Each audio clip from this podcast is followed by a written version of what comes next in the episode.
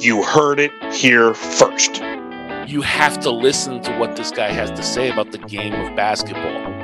I think the Rockets got a got a bundle for a player that didn't want to be there anymore.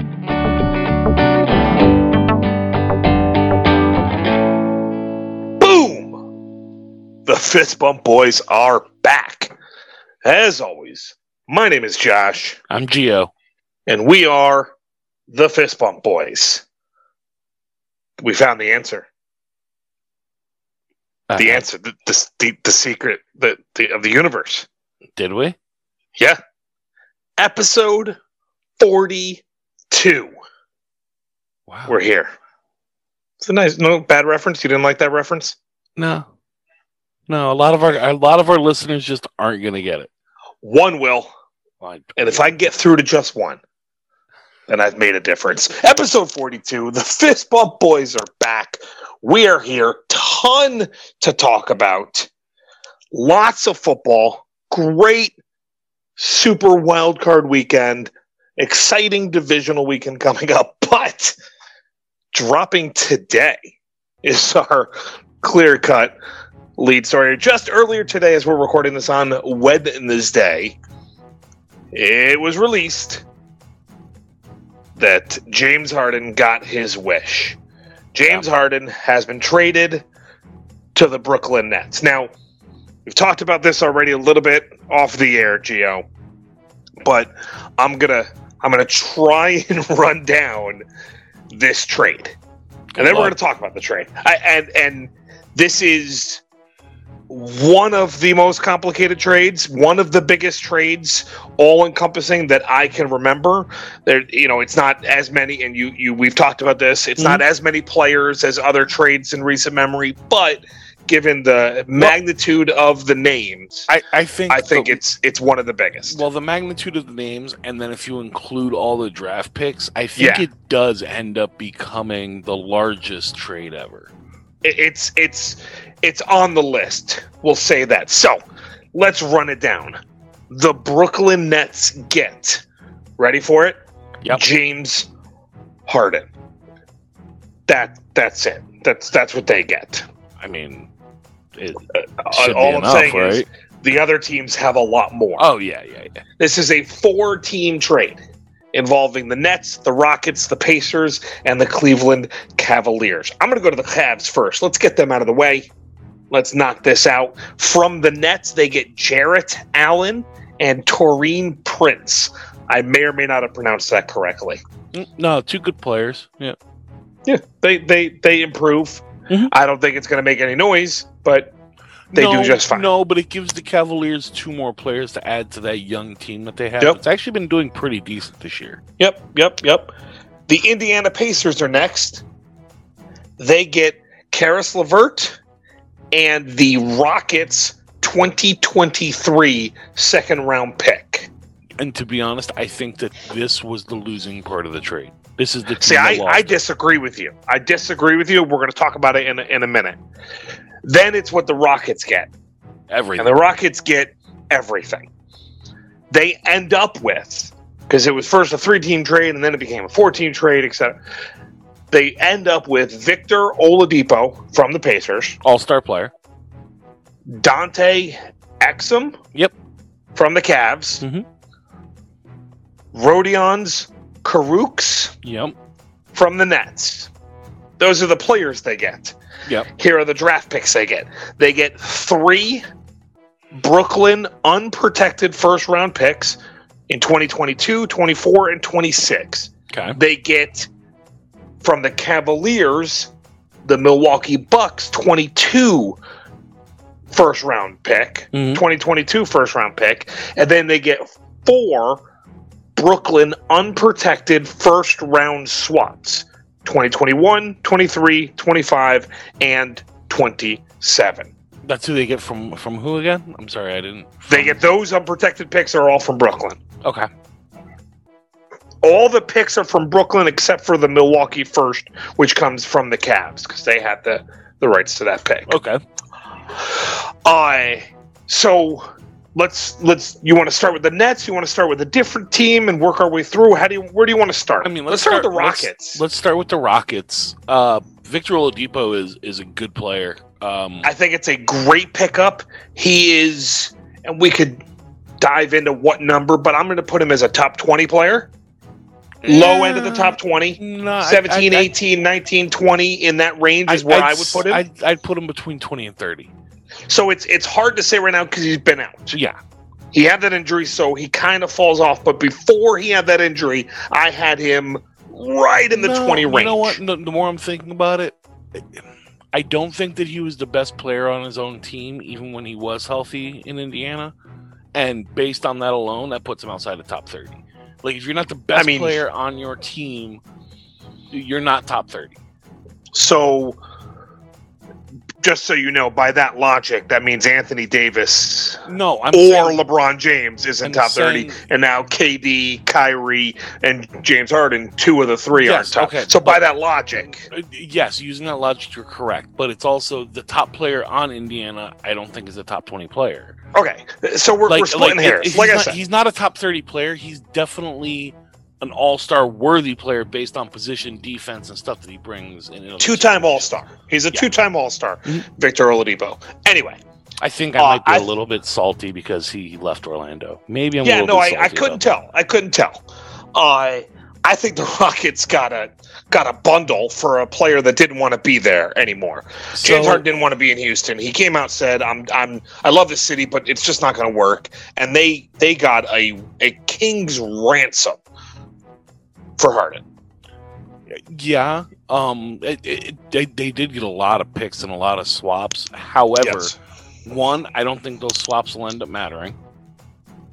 Yeah, they'll they'll end up with with, with whichever is the better but, pick between them. So, but yeah. I'm saying they're they're from definitely the Nets, not the twenty-one. The, Net, the Nets now have Harden, Kyrie, and Durant. So yeah, so so definitely twenty-one high, won't be won't be a very well, high. I pick. don't think they're gonna have a high pick for the next for any of them. Like I think that those four pick swaps are just they're they're thrown out the window.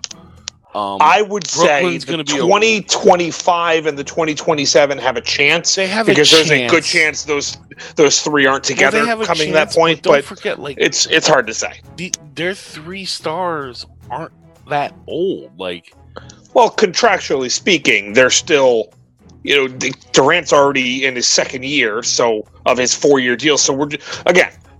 That's why it's beneficial to do a pick swap because if it's if it's not a better no, no, pick, no, I, I get it. I'm just it saying uh, what I'm saying is those pick swaps I don't think are as grandiose as everybody's saying. You know, so no, like, oh, they no, four, they're no, definitely the lowest. They're definitely um, the lowest of uh, of all the of all the stuff they get back. They're now, the bottom. The four first round picks are to get four first round picks for any player is insane. Well, and um, two of them are in the same year. Right. Two no, of them I, are I in twenty twenty-two, that. So that's huge. Yeah, so that what I'm saying is is now they get those extra four first round picks plus the four that they would have had to go for those same years. Well, that's the thing. And, and I'm cutting you off again. No, they had to give up a bunch of first round picks in that oh, for Russell uh, Chris Westbrook. Paul and right. Russell yeah, Westbrook. Yeah, yeah. So this they get those picks back and then some. Like yep, they, yep. they they made themselves whole and added to it. So but, if they had kept all those picks, holy moly. But the thing to think about too is once again, look who those picks are coming from. They're gonna be low first round. Probably. So Probably. I mean it's, it's first round picks are great. Don't get me wrong. You you can find find diamonds in the rough in the late first round. But they're not It's not like they're going to get a Zion or a John Morant. Well, I, I don't I mean? think those picks are going to stay with them. And, like, well, and they, that's, they're they're probably going to move them as capital the for other players. That's the exact point that I was about to get to. Is, yeah. So what they're going to do is take those four first-round picks and flip them for another player. Uh, Victor Oladipo is a great place to start with this team. Um, to put him with John Wall yeah. and a focused DeMarcus Cousins. Yep, you can you can make some noise. Now you're not going to come out of the West, not, especially not with probably Lakers. not. But I mean, this trade, it, James Harden was a transcendent offensive player. Yep. Now you get Victor Oladipo, who can still get you twenty a night, play great defense. I think it makes their team a little bit better, and it gives them a, a much brighter future. So I agree with all of that. Uh, I want to get to the Pacers momentarily here because mm-hmm. you thought they were the losers of this deal. I think that of the four teams, they were the loser of this trade. So the reason I disagree with you is because Victor Oladipo was on an expiring contract, which would likely have required a max deal to keep him in Indiana. Okay, so I think while LeVert still has two more years on th- his contract. I think you're confusing what I'm saying. They're the losers of this trade. They didn't lose, but of the four teams, they got the least. Is that what you're trying to say? They got the least in this trade. I think they upgraded. So I, I, I maybe the Cavs. I, I think the Cavs are just. I think the Cavs they got, got tossed I, in there. I think they got significantly better. Well, when you're when you're so far down, let's be honest, it's but the Cavs. They got they got another good young player to come in. Now they can take Andre Drummond and they can trade Andre Drummond. They can get something I mean, for him or Kevin Love. Like they don't need they don't need both those big players now because you got Jared Allen, Taurean Prince is a good bench player. He's going to add something off the bench, not too much starting, but I think that Jared Allen acquisition opens up them to trade one of those big contracts that they have up front that they don't need anymore. And they got a bunch of big contracts. Yeah. That's for damn sure. So uh, I, I, the the Pacers, yes, getting getting LeVert was good when you can get it for Oladipo and that second round pick. Um, I'm, I'm not going to say that it was horrible, but of the, the what of the four, four teams, teams got, they ranked them fourth. Yeah. Okay. I'll I'll I'll, I'll figure. I'll go with that. Now let's bring it to Brooklyn. Let's talk about Brooklyn, and I wanna I wanna pause for a second and and throw it back a few episodes, back to episode thirty-seven, when you and I previewed the N B A season, and we did the Fist Bump Boys uh, draft, the N B A edition, and you had the first pick. Surprisingly, you went with the Lakers. I had the second pick, and I I waffled on it, and I ended up with the with the Brooklyn Nets. I chose the Nets with the caveat of this deal. Let's take a listen. I'm also playing just in case. Just in case Harden, if Harden goes there, absolutely, absolutely, it, it, it changes. It changes the dynamic a little bit. So right there, you yeah, see, you, made, you like, made the right choice. You definitely made like, the right it, choice. It, if it all, now we're going to talk about this here in a minute, but if it all gels and works together, it it makes us, and, and mm-hmm. you agreed with it at the time, as we just heard, it, it makes us look like we we saw this in the future. Now the question is, well, okay, so a few things, and it's a caveat that comes to all of it. Everybody saw this happening. Like sure, I, I read so many reports. But we're just smarter is what I'm saying. And also it, what you just said, if this gels and comes together. And that's the big question. And, and they have they have Joe Harris, who I think is a perfect complement to all mm-hmm. of this. By mm-hmm. He's one of the best outside shooters in the N B A, especially as a spot-up shooter. Yep. Um.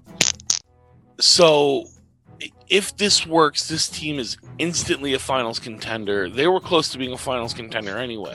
If this works, they have a chance to be a championship contender because Absolutely. It's going to be hard to stop three players who two of them are two of the best scorers we've ever seen, and one is by far the best ball handler I think I've ever seen.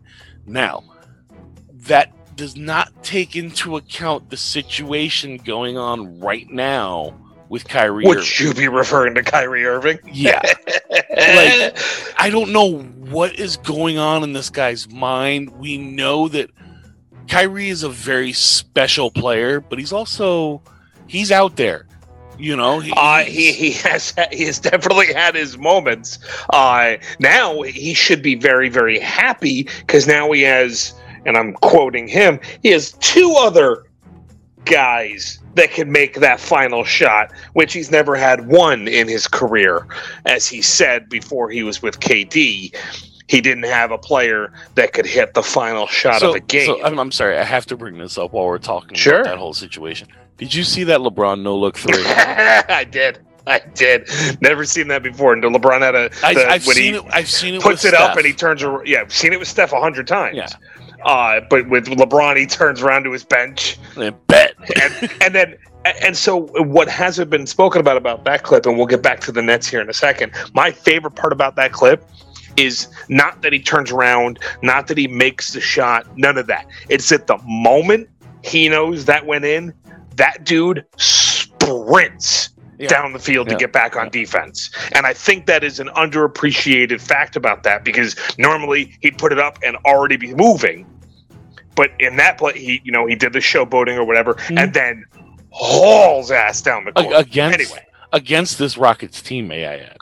Yes, to, well, to just, you know, what's left of well, this, not Rockets, this team. Rockets team, the, yeah. the new Rockets. But so, so whatever's going bring it back on to in, Kyrie Irving. Yeah, whatever's going on in his head, like he's got to either he's going to come back immediately after whatever they decide to do with the investigation, or, and I heard this said on, on T V and on the radio by one specific person.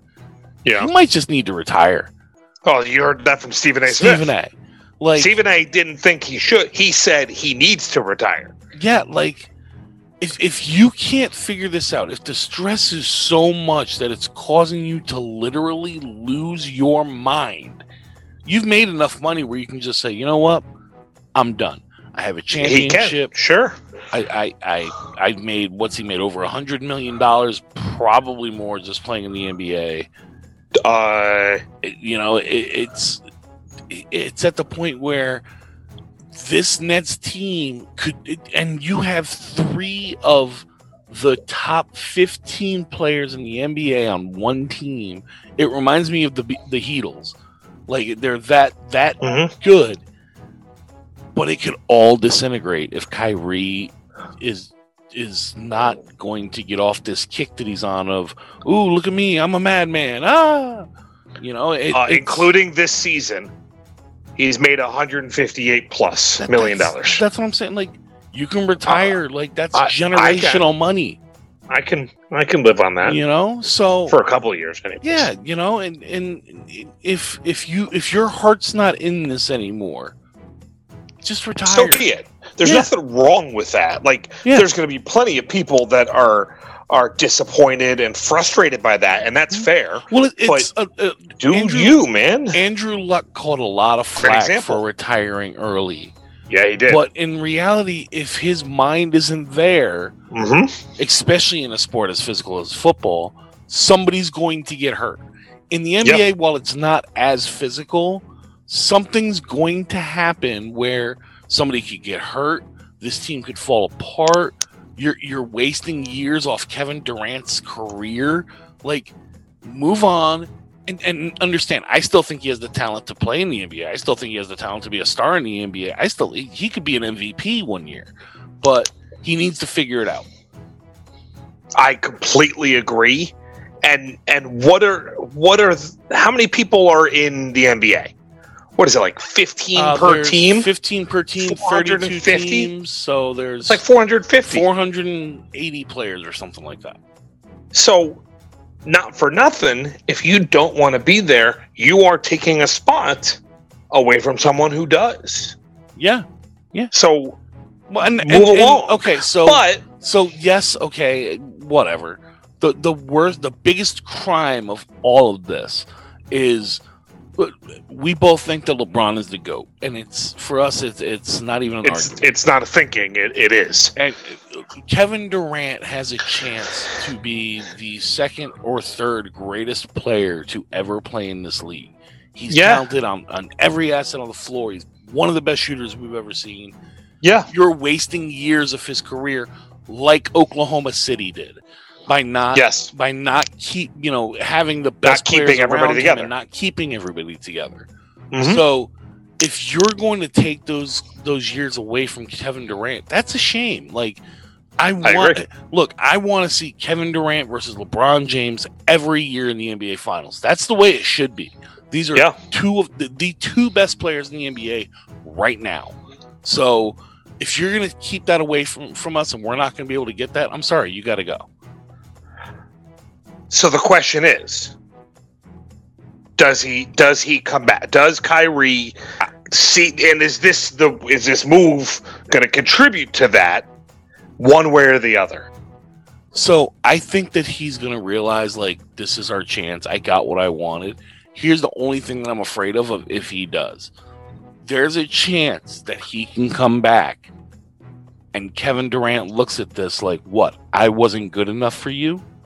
Like you, you Well, there there's a and, whole lot more to the story with Kyrie. I don't know if it has anything to do with the pieces around no, him I, I, causing not, this rift. I'm not even saying that it was the pieces around him. What I'm saying is if you look at this and and he just instantly, okay, I'm all better now. We have we have James Harden. I'm good. Oh, it, does he resent him for, for sitting out? I, I think winning heals everything. Oh, absolutely. They absolutely. start winning games, and, and and for the most part, you know, nobody on that team is is known for blowing it up when they're when they're winning.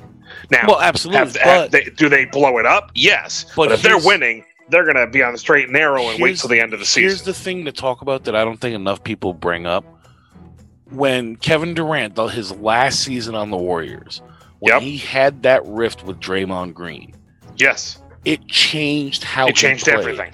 Changed yes. everything, and I think that to be now, I'm not saying he didn't get injured, but I think it took him longer to come Twice. back from that injury, you know, or he didn't rehab it properly because yeah. he started feeling some way. And no, I don't listen. It, K D is known for having feelings.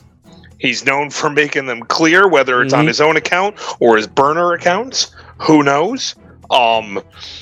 I am hopeful, much like you said, that this that this works and they come together and they can make it work. The problem is, and we discussed this in the past, you got at least two, if not three, ball dominant players yeah. that that need the ball. And and if you if well, you want to take Durant, K D out Kevin of that, Durant I could will, play off okay. the ball. Yeah. And that's exactly what I was going to say. Kevin Durant, more than anybody on that team, can can go fine. You you handle it. Hit me for the three when you need. Now, Harden and Kyrie Irving, not so much. They are ball dominant. Kyrie Irving has always been that. Now, Kyrie has shown the ability to be that ball dominant player, mm-hmm. but have, and I'm talking about when he was with LeBron, obviously, have the ability to pass it off and let LeBron do what he did. I thought that's how it was going to work with K D. Then you bring in James Harden, who has shown no ability to share the ball with anybody. Well, it, so and that's funny. where I think we're going to have a problem. It's funny you say that. Like, he led the league in assists one year. Like, people don't they, they don't th- they don't think about that. The dude can average thirty and ten. Can it's not but the hasn't. Well, I think it was different in Houston. Well, I was. What my next thing was was how much of that was because he had to do it. A lot of he it had was to score all those points to win the game. Do it, and we talked about that during during our, our yep. preview as well. Yep, he had to. Yep, that's so, fair. You know, Westbrook isn't going to you know knock any you know catch and shoot threes down, or you know he hasn't had anybody yep. like Kevin Durant since he had Kevin, Kevin Durant. Durant. Yeah, so. It's going to be interesting to see it. The one thing is, I want to know who's bringing the ball up. I mean, you would think it has to be Kyrie, but uh, yeah, James, I mean, I James think it's going to be between the two of them, obviously. Well, well, but here's James Harden isn't a catch and release three point shooter. He's not a no. He's a, not. He is an I S O player. Who As is Kyrie. Has a great step back, but as does Kyrie. Kyrie is such a better driver.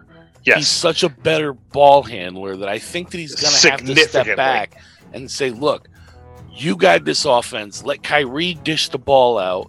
And if nothing's happening, Kyrie's going to give the ball to Harden. And then Harden's going to, you know, either do his step back three or drive to the hole and get those free throws in which he's led the league in free throw attempts for years.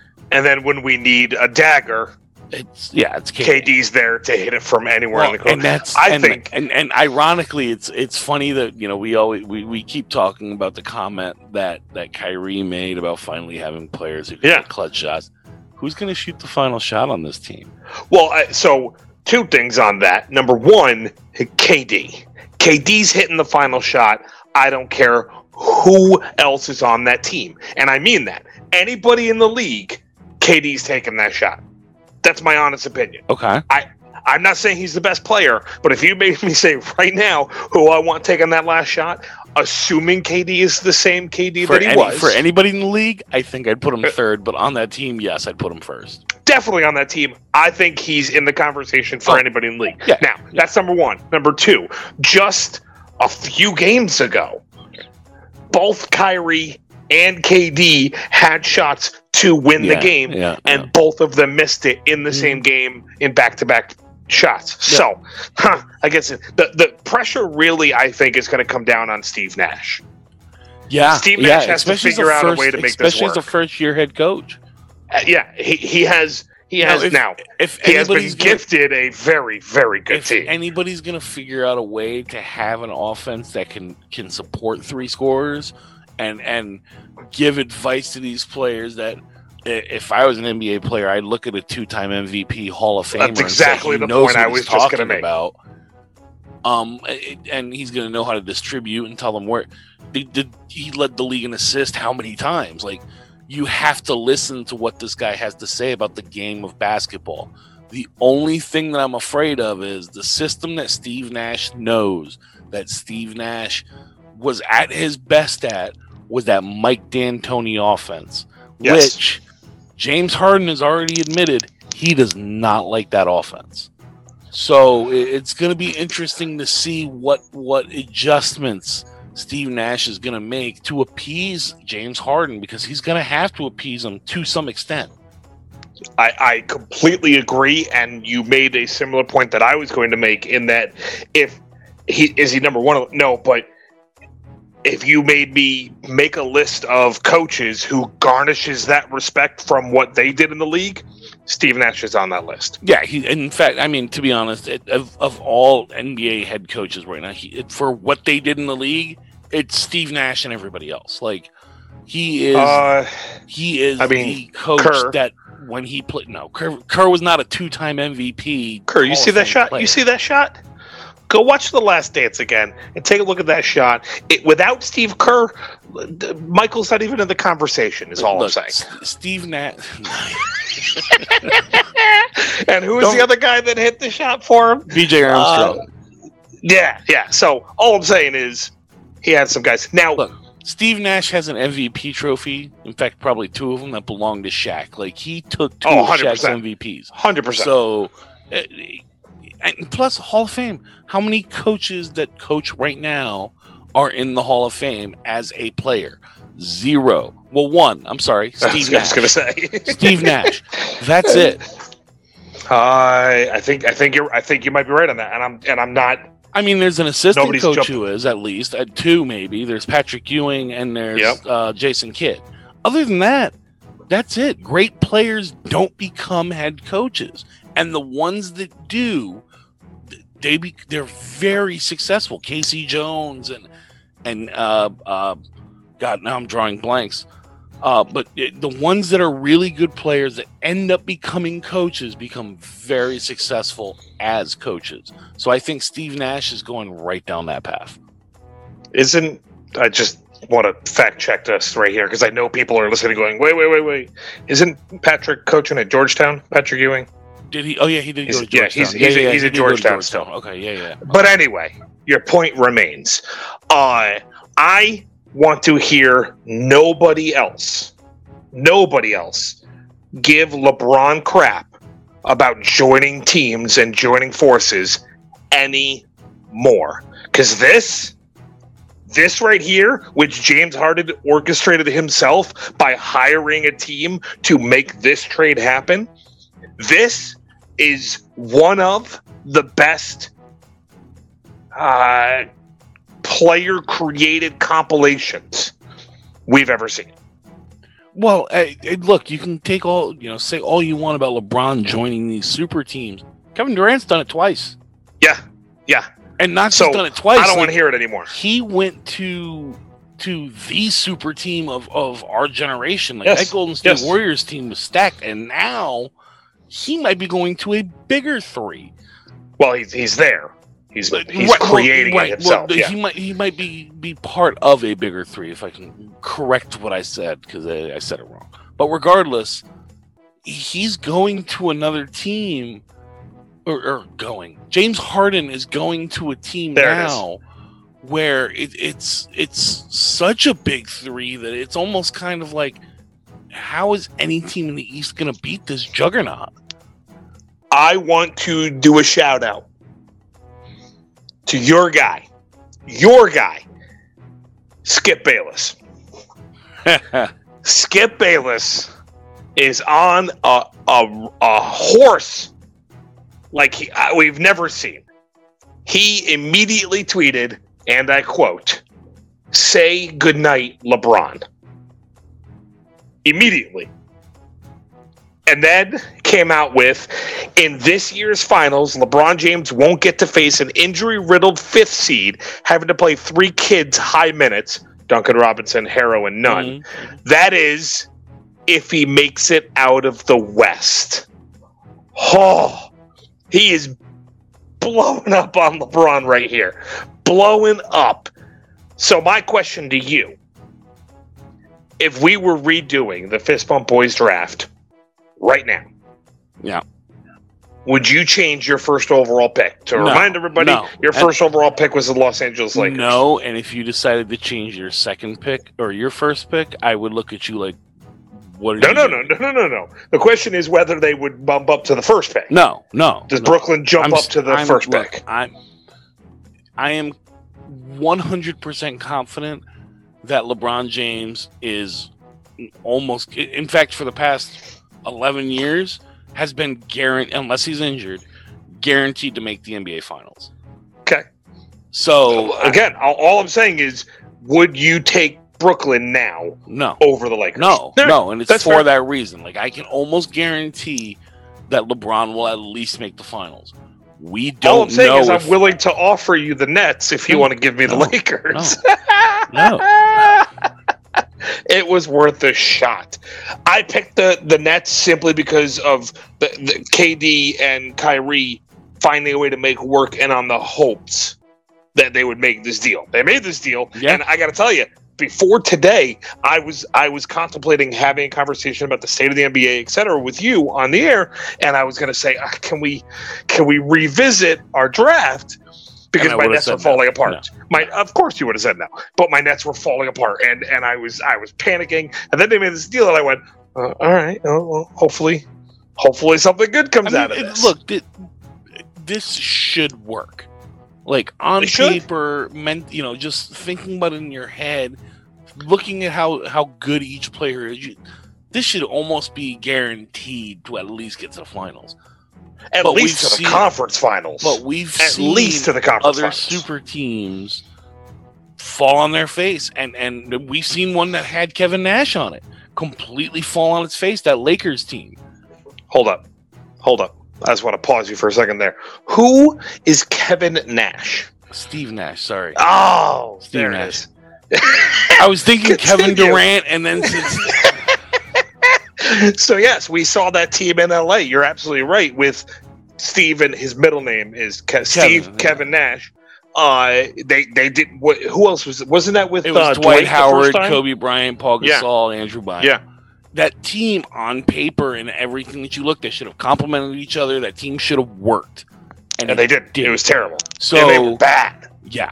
So, well, they made they they they, they were a top seed, in, or not top seed, but top four in, in the West. But they they got knocked out in the first round. It was ugly. Yeah, that's that's that's bad. But th- this team has a chance, but it also has a chance of being that team. So it's it's going to be interesting to see what happens. Moving on to the college football playoff national championship. I don't know if you saw, there was quote unquote a game the other night. I saw in, a massacre. In Miami. Whoosh. Whoosh. The Alabama Crimson Tide, I saw fifty-two. That's what I saw. I saw Jamboree. I remember this. I remember those. I remember those. Alabama Crimson Tide, fifty-two. Ohio State, twenty-four. We are both right on the winner. We both gave the points. No problem. But the over-under was seventy-five point five. You said under, I said over. Son of a gun if that shit didn't come in at seventy-six. Yeah, it's ridiculous. Boom! I so so I saw that and immediately went, God, it's just Vegas another so example good. of Vegas being so good at this. How? Unless, of course, they have the Sports Almanac from Back to the Future. And that's how they know Don't, no, that wouldn't even work. Don't forget that Sports Almanac was twenty thirteen. It's it's it's old now. Oh no, they went back and got the next one. Like oh, they, oh, got it. Got come it. on, Back to the Future Four. But they they went back to the, the so the past. The, in the past, they went so. They hit the over, just like your boy predicted. Yes, let's go. Uh, that game was hardly in doubt. Ohio State did their best at the beginning. They they they kept it close early. Yeah, for about then, five minutes. They kept it close for about five minutes. And and and then Alabama started to just keep applying pressure, and mm-hmm. there was a, I, I was it like fourteen fourteen or something like that, and Ohio State had a three and out, and I went, uh oh, and it was over. It was over in the blink of an eye, and I, I, I'm going to start. I'm going to start. I'm going to go backwards on this and say Mac Jones was fantastic. Oh yeah. Yeah. Absolutely fantastic. He was a Heisman finalist for a reason. If I remember correctly, he came in third for a reason. He went thirty-six of forty-five, four hundred sixty-four yards, and five touchdowns. Amazing. Najee Harris was uh, the numbers aren't out of this world, but he was great. He was absolutely great. He had seventy-nine rushing yards to go along with seventy-nine receiving yards, two rushing touchdowns, and one receiving touchdown, which was a great that was a great touchdown, his his receiving touchdown. But real quick on Najee Harris, early in that game, the very first touchdown, and I want this noted, the very first touchdown, it was a it was a you know one yard run, and he dives in, and there's an Ohio State player who has a hold of his ankle. He's already in the end zone. The play is over, and that kid, clear as day, I can see. I saw it live on the air. Starts twisting that ankle in a modified gator roll. Yeah, and I am screaming at the television. Now, I don't understand how they couldn't hear me, but apparently they didn't hear me. Nobody's saying a word about it. They're just celebrating. Najee Harris is screaming at the refs, and they're like, "Oh, he's all fired up about something," and I'm yelling. He he was gator rolling, and immediately made me think of this pat. You know, during the mm-hmm. season, we were talking about this and how terrible it was. And I'm tweeting everybody under the sun. Just tweet, "Hey, the gator roll, gator roll." Kirk Herbstreit brought it up, but I wanted that pointed out that that that damn play needs to be addressed. That that tackle needs to be addressed. That could have caused serious damage to him. It really, really could have. And we saw so, it on Chris Carson earlier so this year. My opinion on that, and, and if we can remember what I said. We're not going to rehash the whole thing. Yeah. My my whole opinion was the rules are the rules. It has to state it, blah, blah, blah. In college, I, I look at it differently. These kids are not being... I mean, they're kids. Let me change that. Let me change this. They're not knowingly being paid, from what we know, to play college they are football. Student athletes. Okay, they're student athletes. I it, anything that could possibly damage these players' future, because that's what they're playing for, is their future at this point, not their present. Mm-hmm. Yeah. It, what if, what if this tore something in Najee Harris? Now this game was one hundred percent was not in doubt from, from the second. Well, to so the this first was, but that, no, no, this was early. This was the I first that, touchdown. I know that, but so be, it was very much in doubt. But let no, if Najee Harris was gone, this game was still going to go Alabama's way. Is what I'm trying to say. Probably. Okay. Probably. So w- without Najee Harris, okay, Alabama still wins. Maybe not by twenty-eight, but they still it probably would have hit the under. But if this took this, this kid has a chance to be something special in the N F L. A, a, a, one of the top five yes. running backs he could be, and I, I'm not predicting it. The, I'm just there's a lot of people talking about how he's the number one running back now. Yeah, well, I'm saying, yeah. So if this took this kid's career away, you could take be taking away mm-hmm. hundreds of yep. millions of dollars. Yep. So. I also, to- it's kind of a crummy thing to do. Well, yes, yes, but I, I'm not. I'm trying to look at it from from not as a human, not as a, a good human being perspective. I'm trying to look at it from a business, personal perspective. Yes, hundred percent. If this player got hurt on a college football field and ended his career because somebody decided to do a, a dirty gator play. roll, I, I'm totally against that. It, in this situation, I'm one hundred percent with you. I think that that, that play should be one hundred percent banned in college. If it happens at all, players should be suspended, kicked off the field, whatever they yeah. have to do to yeah. stop that play from happening. To that point, I I was very disappointed to see Waddle on the field. I get it. It's hard to keep a player off the field. Listen, I've played with a broken leg. I totally understand. I totally understand that. But he was endangering that kid's future, Nick Saban was, by putting him on the field. We don't know what went on behind the scenes. We don't know how much. He, he was obviously cleared by medical to get on the field, and I get all that. He should have said, listen, kid, sit down. And... Yeah. He ended up limping off the field. I don't know if he did any damage.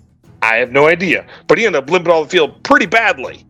Pretty badly. And it did not look good. So, I mean, you hope that, that he's one hundred percent fine and there's nothing wrong sure. with him and he's going to recover. But, God, what, a, what what do you do? And I understand you're, you're Nick Saban. I get it. So any decision you're that Nick you Saban. Make is the right decision. Like You're Nick Saban.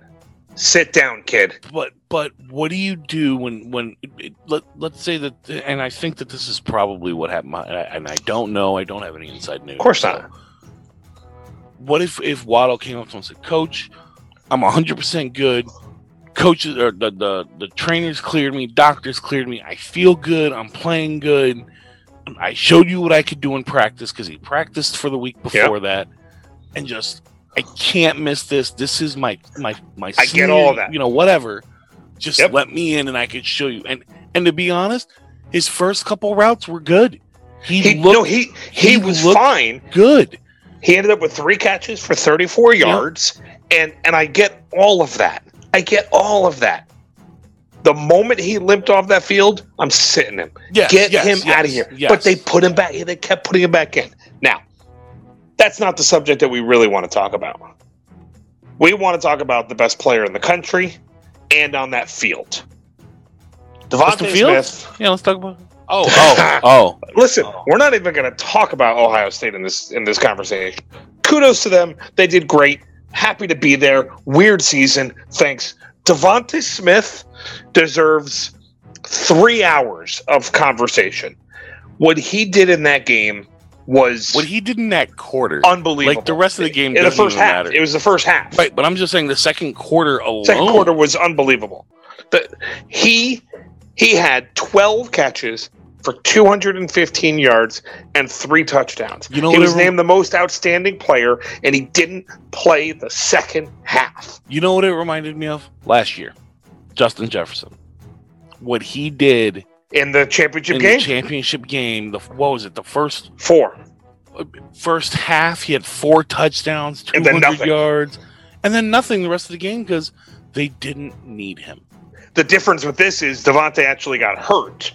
Right, he, right, we right. think he. I think the reports are he jammed his thumb or something like that. Or something like that. Yeah. yeah. So they were like, listen, we don't need you. You're the best player in the country. You're going to go top five in the draft. The same thing that I think they should have done with Waddle. Should but, go number. Should go number two. Should go number two. But that. That's uh, I don't think it should go number two. But that's that's. We'll talk about that in our in our mock draft. He he was unbelievable, uncoverable. They even had a play where he was one on one with a linebacker. Yeah. Come on. And that's actually the one that got him to the two fifteen. Mm-hmm. He, he just blew right by him. And I think there needs to be a tremendous amount of credit given to Steve Sarkisian.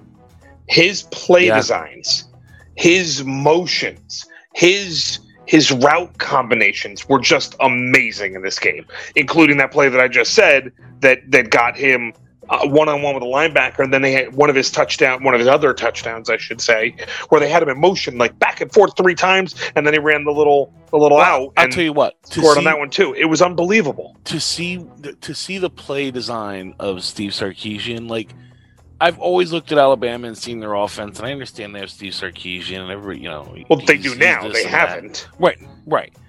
But what I'm saying, like I'm talking about through the year, yeah, they're, you know, they're, they're, they're this, you know, he, he, calls these great plays and this and that. And I was like, He doesn't call the plays. It's Nick Saban.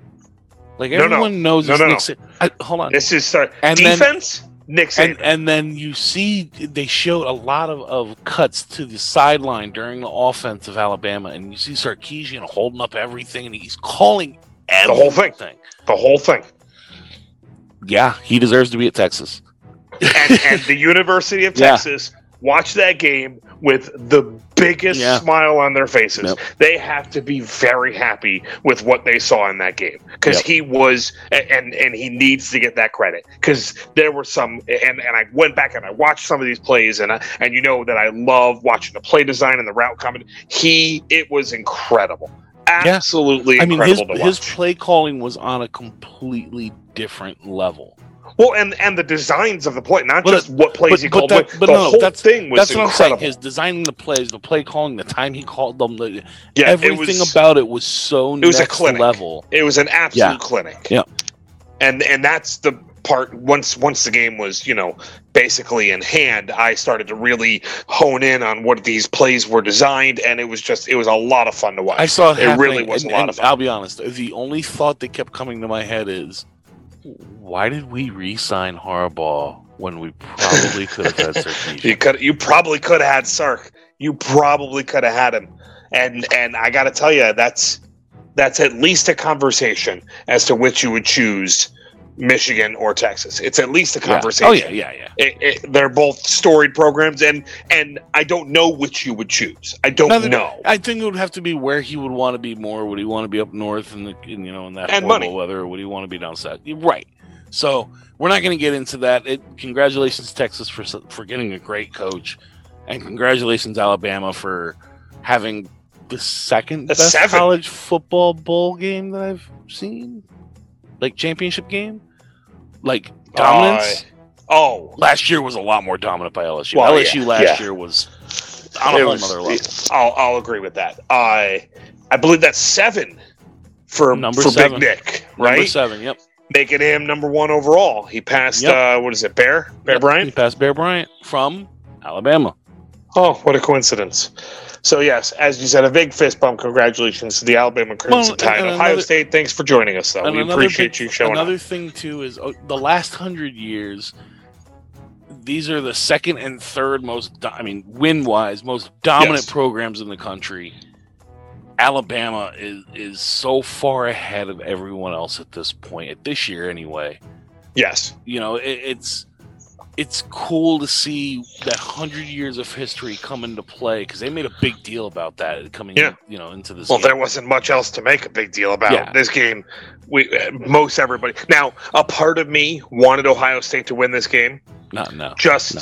No. I, I understand. I understand.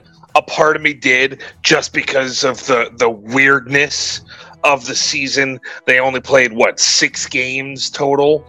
So, seven games total. Yes, this eight, was their eighth eight. game. Yeah. I uh, it would just it just would have been right on cue for twenty twenty. Well, that's what I was going to say. Is it would have just finished off my twenty twenty like really? Yeah.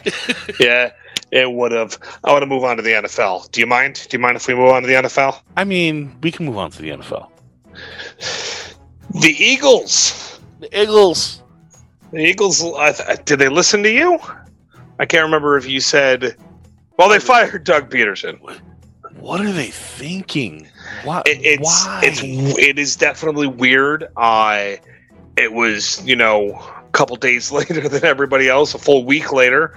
Mm-hmm. Um. They changed course. They they they came out and said he was going to stay, or at least indicated that he was going to stay. And then, after a conversation, they they had a difference of opinions, uh, philosophies, yep.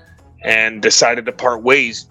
Doug Peterson leaves after five seasons with the Eagles, with an overall record of forty-two, thirty-seven, and one, including that Super Bowl fifty-two.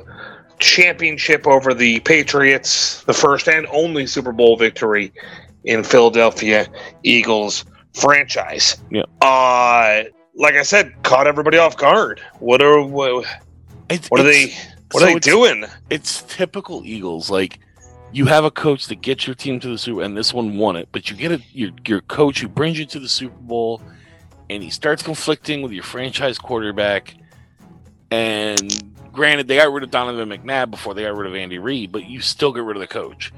Yep. Like, it's just yep. Doug Peterson should not have been fired, I don't think.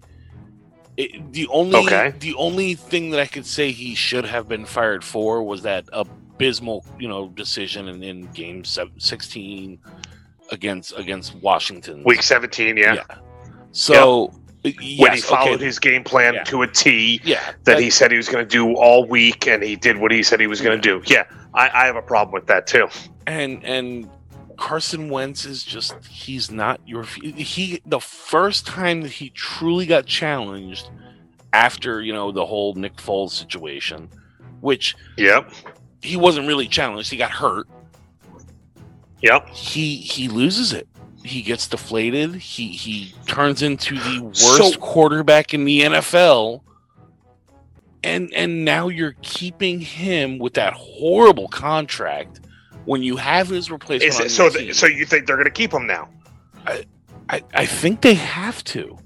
They either have to and get rid of Hurts, because you can't have them both in the same uh, uh, quarterback room anymore. There's no way. You either it get would, rid it of, would seem to be yeah, the case. You either get rid of Hurts and get, you know, a second round pick for him, third round pick, whatever you can get for him, or you get rid of Wentz and start completely from scratch. Like, who are you going to get? You you got to spend that first-round pick now on a quarterback, because no co- no coach that's going to come in is going to put his belief in Jalen Hurts. D- Doug Peterson was it. I, I believe. I don't know what they're doing. I don't know what they're going to do. Uh, it would seem that this is an indication that they're going to keep Carson Wentz. It would seem that way.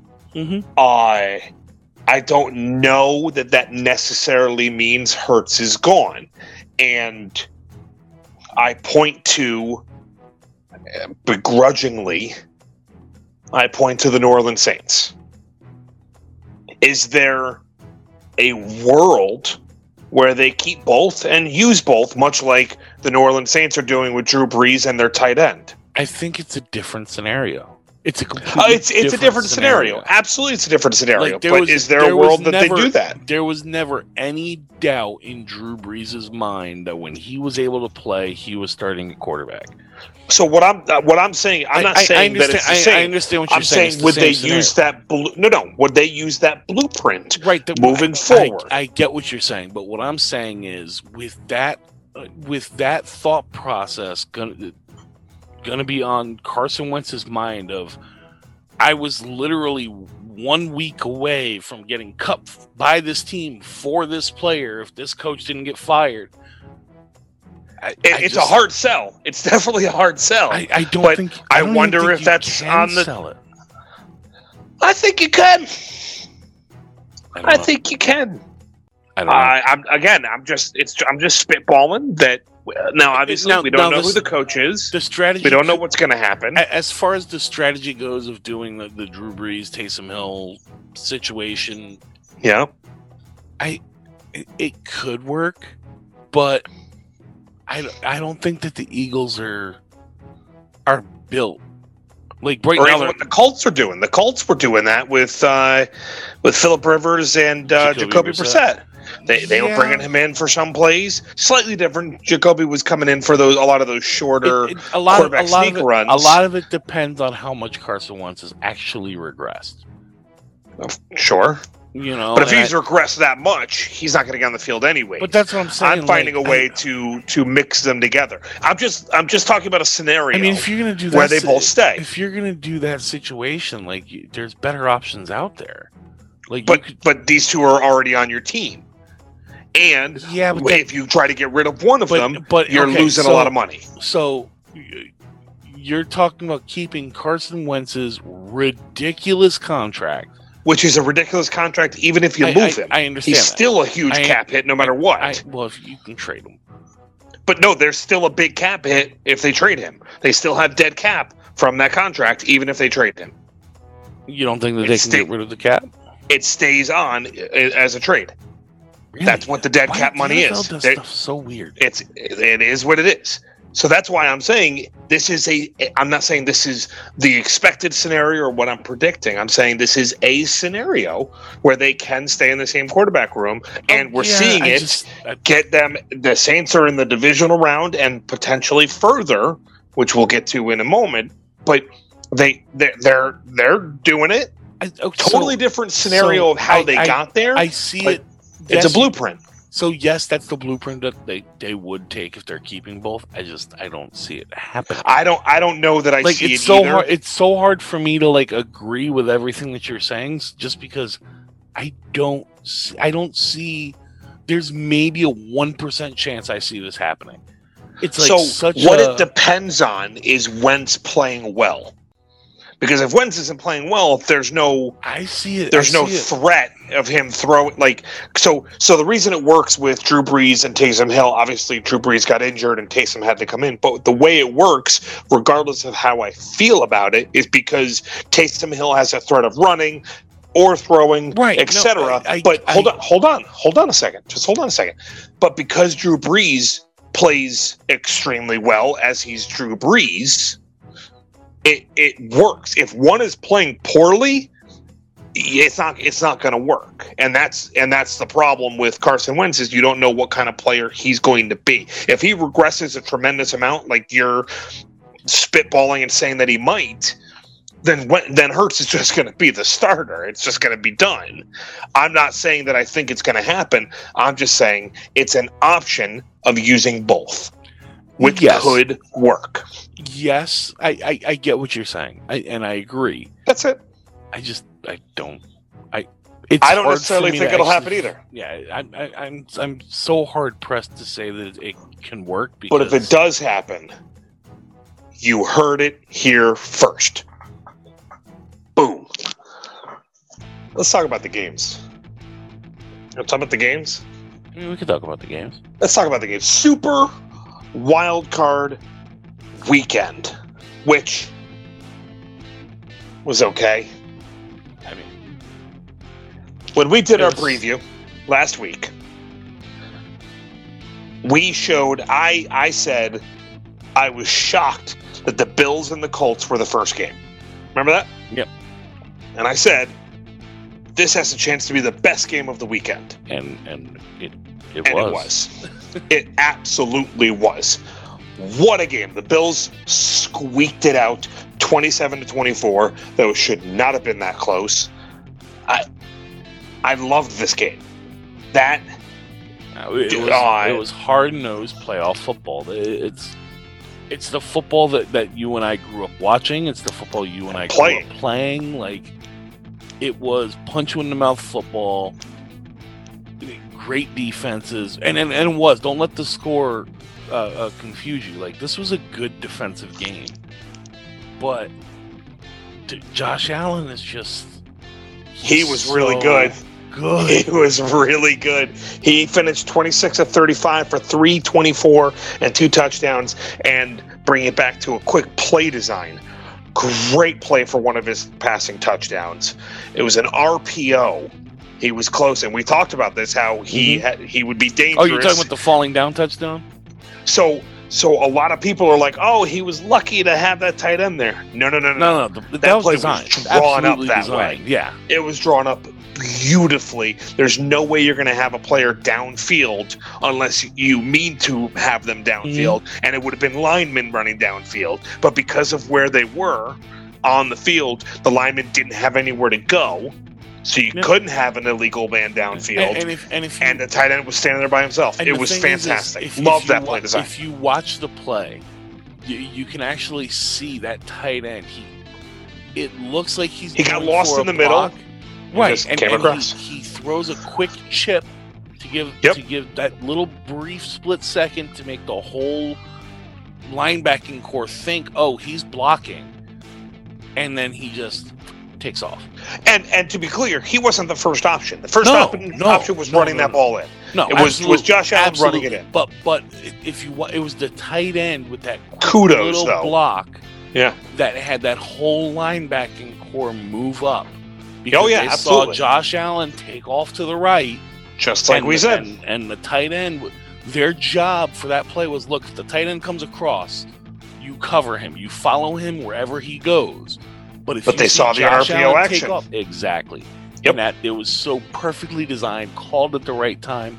Great job and by Knox. Executed yeah. perfectly yep. by Knox, but more importantly, Josh by Allen. Josh Allen. Well, I, and, he and, and, saw and, that and saw him wide open and didn't say, no, no, I can punch this in. I can. Nope. He he got the touchdown. He, well, and, he got and, the ball where it needed to go. And let's give the credit to – I think that it was Singletary who was the running back, and I don't think that it was Moss. I think it was Singletary that was the running back for that play. And he he he sold that play so well that it, it caused just enough confusion. And the block that he threw was great. He, it, it, he sold it just enough to just cause a little bit of confusion with that defensive end to buy Josh Allen that time. Well, and then Josh Allen goes running around and yep. and bumps into his own guy and sees Knox at the last minute. Yeah, and is able to is able to to recognize that yeah. option, and and that's where it comes back to the play design. But he executed it beautifully, and I think that is a sign of what we can what we have with Josh Allen. He is he is he's made tremendous strides. Well, for the past, this season, the past what I want to say eight nine weeks, me and you have been singing his praise. Like yes, this guy's yes. been great. He's a and, different quarterback. And I think what what's what's the, the statistic? He's one Hail Mary miracle greatest yeah, of all time. From winning his last catch. now ten games. Yeah. So, and I think that he's the, he was the second best player in the N F L this year behind Aaron Rodgers. So well, it's I, why it's why right at the end of the season I had the Buffalo Bills up. jump up to number one in my top yep, to bottom. Yep. It's exactly why I did it. He they they are they are Hail Mary against the Cardinals yep. away from. Yep. ten or eleven in a row, and that that's that's really impressive. Colts had a chance in this game. Mm-hmm. Uh, they had I feel, a I feel so ridiculous turnover. Yeah, uh, yeah, yeah. I feel bad for him. Like he had a chance. He it's really got a lot of kids. I, I connect on the kids part. I don't have as many, but I mean, I'm like second on the list, right? Something like that. You're up there. Yeah, definitely. But, like, no, I, I do. I feel bad for him as well. Um, I like, could he have you know, played a better game? Like he played a great game. He kept them in it. Yeah. Um, they were. He he ended up twenty-seven to forty-six, three hundred nine, and two touchdowns, no picks. That's a great game. Yeah. That's well done. Uh, no sacks also, either. He wasn't sacked at all. Yeah, that is correct. I uh, I think it's it's important to notice Jonathan Taylor. Played yep. great in this game yep. and has played great down the stretch for the Colts. Man, did he finish strong in this season, his rookie year. Yep. I was very pleased by that. Uh, didn't help me in fantasy as much as I had hoped, but what are you going to do? No, the Colts the Colts were in this game. Philip Rivers played great. I, I think they were gifted a few things, including, and I mentioned it a minute ago, that that uh, that fumble was not a fumble. He was. It was. It's. It's clear as day. I don't know how they upheld that call, but they did. And, and Buffalo held. If that if that had been the reason Indianapolis won that game, oh man, Buffalo Bills fans would have been lighting some things on fire, not just the tables they were jumping yeah, through. Yeah. I. But Bills are moving on. We both picked the Bills. We were both right on the Bills. Next game, not quite the outcome. That we expected that anybody expected. Uh, the Rams took down the Seahawks thirty to twenty, and not just that, but the fact that it was Jared Goff that quote unquote led them to that victory when he wasn't even the starting quarterback. Mm-hmm. Uh, you had John Wolford, the accountant. Wolford. Uh, he he got knocked out of this game. Uh, it was a targeting call. It was the correct call, in my opinion, and he actually ended up going to the hospital with that yeah. neck injury. Yeah. Um, I mean, and, you, and it, it's it's so bad. Like, it's your second start all time. You you have your team on a roll, and he gets popped, and you get popped in, in a cheap shot. Let, let's call it what it was. I won't call it a cheap shot. It was not the right hit. He shouldn't have hit him that way. I'm not going to call it a cheap shot. It, it, the speed of this game, that yes, was not a dirty hit. I don't know. It was his it shoulder. Was, It was his shoulder. It was, it, but it, it, it was the right call. It was on the field. Definitely targeting. He could have controlled it a little. Oh bit yes, better, yes. I'm not going to call it a cheap shot. I won't. I won't call it that. I don't know. It's Nonetheless, close. It's close. What I thought was really interesting in this game is how the announcers, and if I'm not mistaken, it was Joe and Troy, did nothing but talk about Jared Goff as if he is just a backup quarterback. Yeah. And the the Rams are, are in deep, deep trouble because they lost their starter. And that, that was mind-boggling to me. Now, there are Rams fans that may or may not be listening to this show right now. They're like, yeah, Jared Goff is a backup quarterback, and he is not worthy of starting. Well, he, he just beat the Seahawks, so there's that. Though I wonder, did Jared Goff beat the Seahawks? Or did Russell Wilson beat the Seahawks? Because he played like doo-doo. Well, I think it, it, I think that it, it was not only Russell Wilson who beat the Seahawks, but that, that Rams defense looked good. It was really good. It was Aaron really good. Donald, they, even though, and, and I'm, I, I don't know what's going on with Aaron Donald. I haven't read any reports on him. I know ribs practice ribs, but ribs as a lineman to have those injured. Oh, so let me tell you from experience, it sucks. He's expected to play. He's expected to play. He ended up with two sacks in that game. Mm-hmm. And I think the the Seahawks had a very, very strange game plan. And I say that because I couldn't figure out what it was. It was something along the lines of, let's let Aaron Donald run free and cause havoc, and then we'll see if we can beat the other ten, which probably not the best plan in the world. They they their well, play calling was horrendous, especially when one of those other ten is a Jalen Ramsey who, yeah. who has a point to who locked against down. D K Metcalf. Like locked this rivalry, down. This rivalry is going to be something that's going to be great to see for years to come. It's going to be Ramsey against Metcalf, and Ramsey won. Metcalf did have ninety-six yards and two touchdowns, but one on one with Ramsey. He had none of those. No. Nothing. He had nothing. So Ramsey won, and, of course, they won the game. But I, I thought the play calling of the Seahawks was horrendous. Russ looked terrible. Now, that could be attributed to the play calling and, and everything like that. But it was it was an ugly, ugly game from the Seahawks. Yeah. They yeah. never got started. They couldn't get off the ground. And the Rams just stunned them. We both picked the Seahawks, and we both got that one incorrect. The night game on Saturday, though, that was an interesting game. You had the Tampa Bay Buccaneers and the Washingtons. And Taylor Heineke. Heineken. I thought it was the Mufflers. Heineke Mufflers. Isn't that a muffler company? No, it's Heineken Beers. I make car parts for the American working man. Isn't that I what? Th- am I? You know what? It, it might be car mufflers that you get with a beer. Taylor Heineke shocked the world. Mm-hmm. He lost. Tampa Bay ended up winning thirty-one to twenty-three, but nobody picked it to be that close. No. And he played no. his heart out. That, twenty-six of forty-four, three oh six, a touchdown and a pick, and he ran for a touchdown. Listen, which Washington, he separated his shoulder when running for that touchdown and came back in and played. Washington needs to sign him to a contract. To back, yeah. I mean, if not yeah. to start, to at least be the backup next year. Like he, he needs to be in quarterback consideration, backup or starter, mm-hmm. everywhere. Yeah. Yeah. I want Everywhere. him the same frame. Bring him the same frame. Everywhere should be like, who's that guy? Now, Washington shouldn't let him go. He's probably helping them with taxes and stuff like that in the back. Wait, no, he wasn't the tax guy. The other guy was the tax guy. Well, yeah. I was going to say, he's he's not the one with the LinkedIn. That's No, he's not. But but he he was he was fantastic. He was an inspiration to everybody. I mean, here's the thing. Where did he, like, I've I've never heard of this kid before this, you know, the past what two, three weeks? Like uh, not, not, not even. I haven't heard of him in college.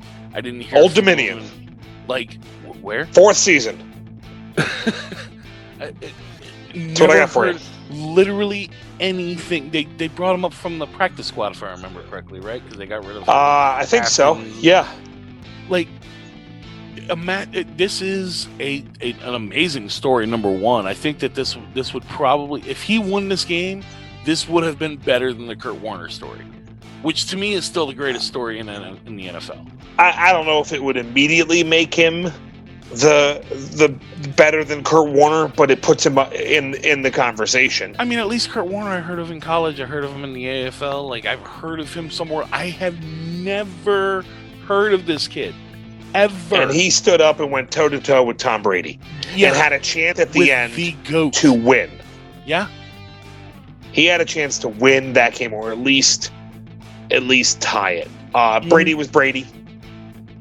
Brady, Brady did what Brady does. Yeah. Yep. twenty-two of forty, three eighty-one, two touchdowns. Uh, I thought it was interesting because Leonard Fournette was the number one back. Uh, um, Ronald Jones was hurt, didn't play yep. in that game. Yep. I have not heard any news at all uh, at on all. him moving They're being forward. So quiet about that. Mike Evans was spectacular. Six catches for one hundred nineteen yards, and the Tampa Bay Buccaneers move on. And, and, and another note, let, let's let's give credit where credit's due. Antonio Brown's fourth straight game with a touchdown. That son Reception. of a gun. That son of a gun. Like, they, they have a three-headed monster now. It, he had two catches, forty-nine yards, and a touchdown. Yeah, like they have their yep. one, two, three, four if you count Gronk. Five if you count Brady. Like they, fair enough. They, their offense is, is on on such. They're dangerous. They're, they're dangerous. They're like dangerous. They, from from one to to five in their their their yeah. progressions, they're they're better than just about anybody in the league. And if and if Jones, Ronald Jones is Comes is back, healthy. Then, yeah, the he's running back. He's is, a good. Oh. He's dangerous. They're, they're yeah. a dangerous team. Uh, they'll have to run routes like thirty yards and in because Brady ain't going to be able to put it deep. We already know that. Well, he's, uh, well, hold on, hold on. He's thrown more deep passes this year than he has in the past like four or five. Yeah, incomplete, out of bounds, overthrowing or underthrowing. I, listen, I, my my bias for Brady, like, I, overrated is all I'm saying. I'm just saying it. I, I said it. It's on the air. You can overrated. Be, you can be overrated and still be the GOAT. Maybe not the that best. That may or may not be true. But my statement is simply, he's overrated. Let's move on to Sunday. Your boy, Derrick Henry, Did got embarrassed. Nothing. He got embarrassed. Nothing. Embarrassed.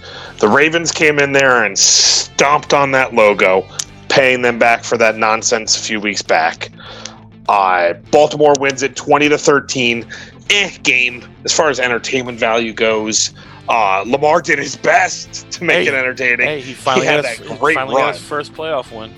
He did get his first playoff win. He had that great forty-eight-yard rushing touchdown, which was great. He yep. was the leading rusher in the game and actually had more rushing yards than anybody had rushing or receiving yards in the game with one hundred thirty-six. He almost had half the rushing yards in the game from both teams.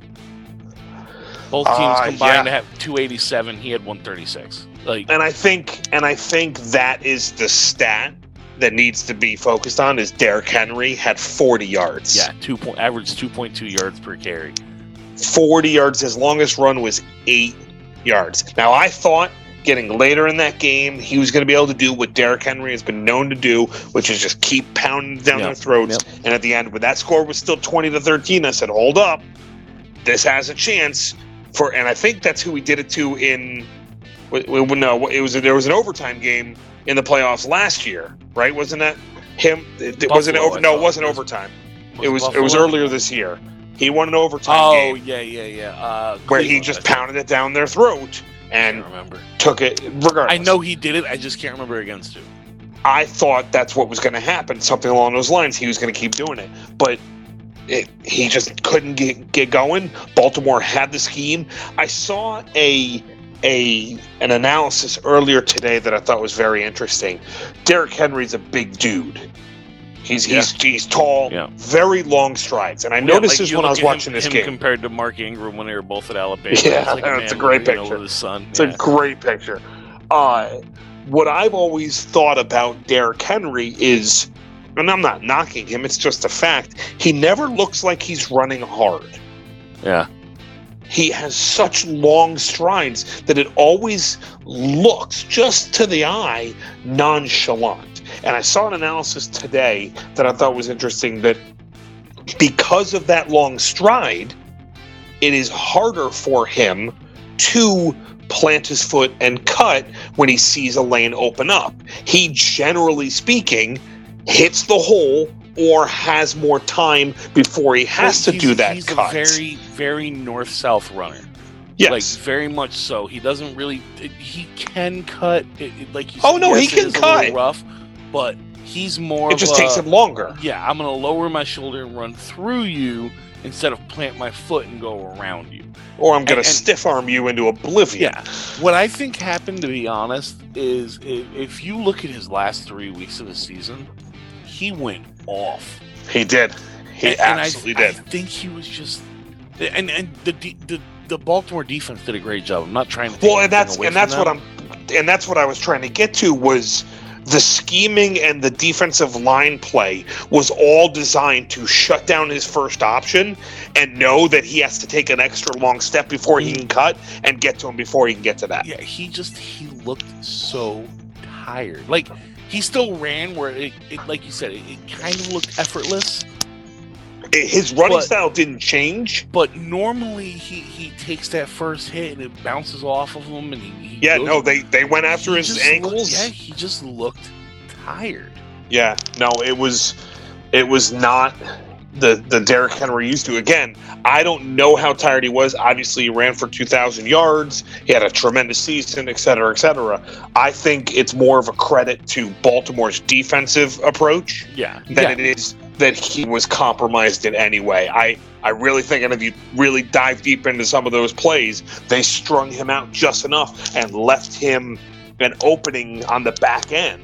I, I think by the time he saw it and planted his foot, they were jumping on his legs I think that it was and com- not giving him that momentum. I think that it was a combination of all that. That and then also put into to, to consideration Tennessee, and, and I, you know I love Ryan Tannehill. I think that he's done an amazing yeah. job with this team. A great year. They're not a vertical passing team. And, and Baltimore kind of, they took away those intermediate routes yep. and, and, and, and Tannehill just, they couldn't beat them long. They don't, now A J Brown's a burner. But, well, and Corey Davis was hurt. Yeah. And that was a, that's a big deal. Right. So, I mean, you stack the box against against Derrick Henry. You, you put Marcus Peters on A J Brown to shut him down. It was a perfectly designed defensive plan by Baltimore. Yeah. Plus how tired this team was. Plus, plus the injury to Corey. Like, it was a perfect storm that came yeah. and just said, you know what? This isn't Tennessee's year. And Lamar and Lamar was great. Yeah, yeah. And Lamar was great. It was good to see. He was, you know, he only threw for one hundred seventy-nine yards, and he did have that interception, but he rushed for another one hundred thirty-six and mm. a touchdown. So you well, can't you can't deny that's that. That's what Lamar Jackson has to do. Lamar Jackson yes. isn't going to win any games by throwing for four hundred yards. He's not. Well, He's he has. Not, he, but I'm talking about playoffs. The not playoffs now. Are, Yeah, not now. Like he's he's not they, to to win. He's gonna have to, if he wants to get this team to the Super Bowl, he's gonna have to play like Colin Kaepernick played when the 49ers went to the Super Bowl in, in twenty twelve. Like I, I do not disagree. So he's gonna have to be able to do everything. He's gonna have to be Lamar Jackson. Yeah, he's gonna have to be Lamar Jackson. Nickelodeon broadcast the next game. I heard that it was amazing though. I heard that it was amazing. was amazing. I did not watch it live. I saw a lot of clips. I went and I checked out what they did. They, I, I kind of wish my kids had sat and I could have watched it with them. Uh, they did a number of things to teach kids about the game. They had uh, what young Sheldon is that his, from the kid from uh, Young Sheldon? Yeah, yeah. From yeah, the Big they had him explaining spinoff. Yeah, yeah, they had him explaining penalties and what they mean and why they're called. They had Michael Thomas, who, by the way, was a factor in this game, scored the touchdown and got slimed. With, so they virtually had slime in the end zone, which I thought was really funny. They had SpongeBob in the uh, in the field goal net, but whatever on that. And then at the end, Sean Payton got slimed for real, which yeah. I thought was really, really funny. Yeah. and that is a precursor. They won twenty-one to nine. The and Bears you know, were terrible. Good on, the good Bears on, were terrible. Good on Sean Payton for going, like, trying not to escape. He that, leaned like, into it. Yeah, he leaned into it. He knew how he many kids it. were probably watching this. and to be honest, as far as, as the future of this game, that may have been the most important game in, in N F L history. Like, the amount About of kids, getting to get the kids involved? To get the kids. Like, yeah, no, I love the it. Amount, the, the amount of kids who probably watch this, and and and not just little boys, like little girls too. Like like yeah, both kids. of us have said, we played with little girls, you know, not little girls, but whoa, we played whoa, with whoa, girls whoa, growing whoa. up in football. Football, you're a horrible individual. We played football. You said it. No, we we had we had girls on our football team. I'll wordsmith it for you. There were girls that played football go. with us. Yes. So this uh, this game it brought so many new eyes. Well, and that's the, the point I was making. I have four daughters. Uh, obviously, the twins just could four. care less. Just just four. Just four. Philip Rivers calls you a rookie, bro. Hey, yeah, yeah. Fair enough. If I can make the money that Philip Rivers is making, I'd still probably stop at four. Anyway, uh, the twins, they're two, whatever. Like, not whatever to them, but they, they yell touchdown when I yell touchdown. That's all I get from them. But the older two are starting now, ten and seven, to really seem to show an interest in the game. Mm-hmm. And I think that if Nickelodeon continues this, which, by the way, I think they should, I think one game every, every week. Every week, yep. Every week. And have it simulcast, you know, have it be on C B S too for the for the old hats that don't want to watch Nickelodeon, but have this option every week. And man, this will do a killing. I believe it's the largest viewership for a Nickelodeon program. I think that's what they have. But anyway, yeah, game God, on the field. I mean, I wouldn't doubt it. Game on the field. Uh, eh, ugly game overall. The Bears look terrible. I, I, they look I mean, terrible. I mean, Mitch V P, he, he almost got two hundred oh, yards. Oh, God. He almost got two hundred yards. He, they look terrible. Now, he did have, so he had a couple of throws back-to-back that were absolute dimes. Some of the best tosses you've seen. And they were back-to-back to, uh, oh, what's that receiver's no, name? Wim, Wims and Robinson, right? No, just no, it was just Wims. It was just Wims. Wims caught one on the sideline, oh, which was a beautiful ball. And then the, the next play, in his hands, went right through his arms. Oh. Which, by the way, if he caught that, totally different game. We have a totally, totally different, game. different game. Totally different game. I started with how great the Bears and Mitch V P played, but in the end, They they scored nine points. Scored nine points in yeah. a playoff game. Yeah. Come on, man. That's not how it works. Saints, they did fine. They did fine. Drew Brees was fine. Taysom Hill was fine. I was I was pleased to see uh, Michael Thomas in this game and playing well. We talked about this leading in. I thought he was going to be a difference maker. He went five for seventy-three and a touchdown. He scored that first touchdown where he got slimed mm-hmm. on Nickelodeon. I was pleased to see that because that is going to be a key to them moving forward. And Kamara went for ninety-nine, was was stopped dead on the one yard line when he had that when he had one hundred yards sitting right there. Yeah, they were on yeah. the one, and he got stoned. Oh, I, I felt bad well, for him. And, but and look, the, and this Chicago team, they, their defense played so well. They did. Like, they did. They really did. But it, they they. They need more weapons on offense. Like yes, when when your second best receiver, yes, but we've already gone over this. he, I, I don't get know. Kirk Cousins. To be honest, Maybe they I don't, get Kirk Cousins. Hey, back-to-back M V Ps. But no, they need they need to, they need to figure out something yeah, on when offense. When your second and, best wide receiver is dropping, I mean, uh, it's gift wrapped. A touchdown yeah. that is gift wrapped, oh, and you're dropping. That was it. One of the prettiest throws you you can see. Yeah, it was beautiful. He dropped it right in there. Uh, and I got to tell you, I don't think their number one receiver is going to be around next year. I think Allen Robinson's hitting the road. I mean, if I was him, I'd take. Think about the teams that are going to offer him big money.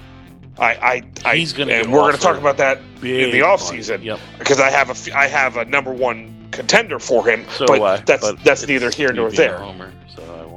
It is not me being a homer, nor am I going to let you be a homer, because it's not either of our teams. I know. I uh, but anyway, uh, when when your number one receiver is going to walk out the door, it, it it makes for it makes for difficult moving forward. But Well, the, when, the your number, when your number one is going to leave and you don't even have a number two or three behind him, yeah, you don't it know who's going to be. It causes real issues. Uh, I, I think this game went about the way we thought it was going to go. Mm-hmm. We, you know, obviously it ended the way we thought it was going to end, with with the Saints winning relatively comfortably. Uh, but and the Bears just eh, they they were they were the seventeen. They snuck in anyways. They were the extra seed this year at eight and eight, and there's no surprise with the outcome of this game. Nope, not at all. I'll tell you what did surprise me. Not me. Okay, so the outcome didn't surprise you, but the start of this game surprised you. Don't act. The start of the game surprised everybody. The start of the Cleveland Browns and the Pittsburgh Steelers felt like the Steelers did not know there was a game. And they, oh God, they they brought guys in from the parking lot until everybody showed up in the second half. Well, I think I think that Ben Roethlisberger for the first quarter was like colorblind. I think that he thought that Cleveland had that Steelers logo, or, or... I, I don't know what his deal was, but it, it from the very first snap, the snap went over his head, and it, it, a lot of people are comparing it to the Broncos and the Seahawks yeah, Super Bowl. Yeah. A little different because that ended up for a safety. This ended up for a touchdown. Yeah. So the first snap yeah. of the game, and it was and it was seven nothing Cleveland. That's here we go. Incredible. and then and then we're like, okay, all right, let's settle down. Nope. End of the first quarter, it's twenty-eight to nothing. The most points scored in the first quarter of any game in N F L playoff history, if I heard yeah. that correctly. I believe you are correct. And it it was incredible. Now, I I, I have a confession. I did not watch the second half of this game. I saw that score of thirty-five to ten, and I said, okay, I'm going to bed. And I went to bed. And I tossed and I turned. And I tossed and I turned. And I could not fall asleep to save my life because I was terrified that the Steelers were going to come back and win this game. And I was going to have to come on the air and go, ah, uh, I went to – now. I saw the score when I woke up and I went, oh, they almost did it. And I feel like if that game hadn't started the way it started, Pittsburgh would have ran away with this game. So my confession about this is, is I didn't watch anything after the second touchdown. Okay. Your, your boy had to work. Oh. So. He's I, growing I, up, people, before our very I ears. Know, I know. But. You I, thought it was over too. I thought it was over. I'm like, there's, there's, Cleveland is just, they're ready to run away with this game. And I knew that they were going to be like, I just, I had this feeling. You said they were the better team. And by yeah. the way, we, we picked all the games the same except for this game. You had Cleveland, I had Pittsburgh. Mm. So you won the week at four and three. I, I finished three and three. That's okay. four and two. That's what I meant. And, and I, and I went three and three. So yep. that's, that's right off the bat. But when, when they came back, after the third quarter, apparently, a rumor has yeah. it they scored thirteen points, to, and and Cleveland scored nothing. Mm-hmm. It was suddenly a game. They ended up winning. Uh, Cleveland ended up winning forty-eight to thirty-seven. So it it was a good spread there, but Pittsburgh made this a well, game. Well, okay, so so they won that second half. What, yeah, but twenty-seven to thirteen. So that la- I think the the last touchdown Pittsburgh scored was a garbage touchdown, like. It, it, the game should have ended forty-eight to thirty. Cleveland put in like their second team defense against against Pittsburgh. Pittsburgh got that last touchdown, but to, once once the quarter changed, I started getting the alerts, and I you know I saw seventeen-yard touchdown pass, you know ten-yard reception. It was Ben Roethlisberger. Th- what do you throw for over five hundred? five hundred one yards. Right. five hundred one. Like, I, I started getting the updates on my phone of every play, yeah. and I'm like, oh my god, oh my god, oh my god, what is happening? Yeah. Like, I got I, I got legitimately scared because the whole time I was ready to come on come on the air and and, and pound your and chest, pound my yeah. chest, and just destroy the Steelers. And it's like you said, I think that if it wasn't for that first quarter, Pittsburgh might have won this game by a lot. But that last touchdown lot. was garbage. Like, so so it was over at the Nick Chubb forty-yard touchdown pass from Baker Mayfield relatively early in the fourth quarter. That's when the game was over. That made it forty-two to twenty-three, and it, it pretty much put it out of reach. Three scores. But yeah, well, yeah, yeah, yeah. That pretty much put it out of reach. Mm-hmm. Uh, but you're right. In that third quarter, well, they, they had a field goal right at the end of the of the half, and then they came out and had Ebron and Juju catch touchdown passes. Mm-hmm. And then in the fourth quarter, Chase Claypool, and then Chase again with a minute left, a minute mm-hmm. nine left. That's what made it forty-eight to thirty-seven. So yeah, somewhat of a garbage time touchdown. Now they get the onside kick and they make it close, like right, whatever, right. whatever. But uh, I think it was pretty much over. Like, people started to breathe easy well, that, in and Cleveland. That's what I'm saying. Like once, with, once, when once, Chubb scored that touchdown. Once we got through the third quarter, and then Cleveland rebounded to get that one touchdown. Yes. When Chubb, I was like, all right, I'm good. I'm going to thump my chest a little bit here and say I won the week. Of course. They don't get that touchdown, and it, it's a whole nother monster. Uh, whole nother monster. Yeah, yeah, because even with the garbage time touch, even if they did give up the it was a twelve-point game before yeah, that touchdown. Yeah, yeah. Yeah, it was no, a twelve-point game. Agreed. Totally different monster. Mm-hmm. But Cleveland moves on. First playoff win since, I don't know, nineteen oh five or whatever the hell it's been. Good for them. Moving on to the divisional round, which we're now going to pick these games. Four games this week. We're going to go in chronological order. We now bring in the big boys with the number one seeds, joining the fun after their bye. First game of the week, Saturday at four thirty-five on Fox. Which, hmm, I wonder if that's no. Joe, Joe and Joe and Troy are going to be in, in New Orleans. Never yeah, mind. They're, yeah, they're going to be there. We got the Rams and the Packers. four thirty-five on Fox on Saturday in Green Bay. Last I checked, Green Bay is favored by six and a half points. Do we give the Rams a chance in this game? We don't know who the quarterback is going to be. I assume it's going to be Jared Goff. We don't know if his thumb's going to let him grip the ball. Aaron Donald is injured with with the the, cart- the rib cartilage injury, mm-hmm. so I can't imagine he's one hundred percent. You giving the Rams a chance, a punter's chance maybe, in this game? So, I think a lot of it comes down to Aaron Donald. If yes. Aaron Donald plays, yes. Aaron Donald, and, and this is... He's a disruptor. My, I think he's the best player in football. Like, you're not alone. You know, and, and a lot, you know, but a lot of this is going to come down to that weather. And it's supposed sure. to snow. Is like, it? They're already predicting snow. Oh, so well, if it's snowing, L A stands no chance. Unless Aaron Donald has the game of a, of a lifetime, which for him is one hell of a game. Yes. Like, I I just the, the the Packers are better at every single level, with the exception of Aaron Donald, Jalen Ramsey. So uh, yeah, okay, I'll go with that. You know, it's twenty-two players that are going to be on the field most of the game. The best player at every position except for two is on Green Bay. So I, I just so I've I, got I've got snow Friday mm. with a few flurries into Saturday. So the it'll be I'm cold. Looking at the AccuWeather forecast. Green Bay thirty-two snow. Okay, I'm, I'm looking at weather dot com. It says thirty-four, cloudy, few flurries or snow showers possible. Regardless, regardless, regardless, if it snows, this game could be very ugly for, for the Rams mm-hmm. because the snow doesn't seem to affect Aaron Rodgers at all. We saw that a few weeks in fact, ago. He, when there's sometimes he lost he plays his mind. Better.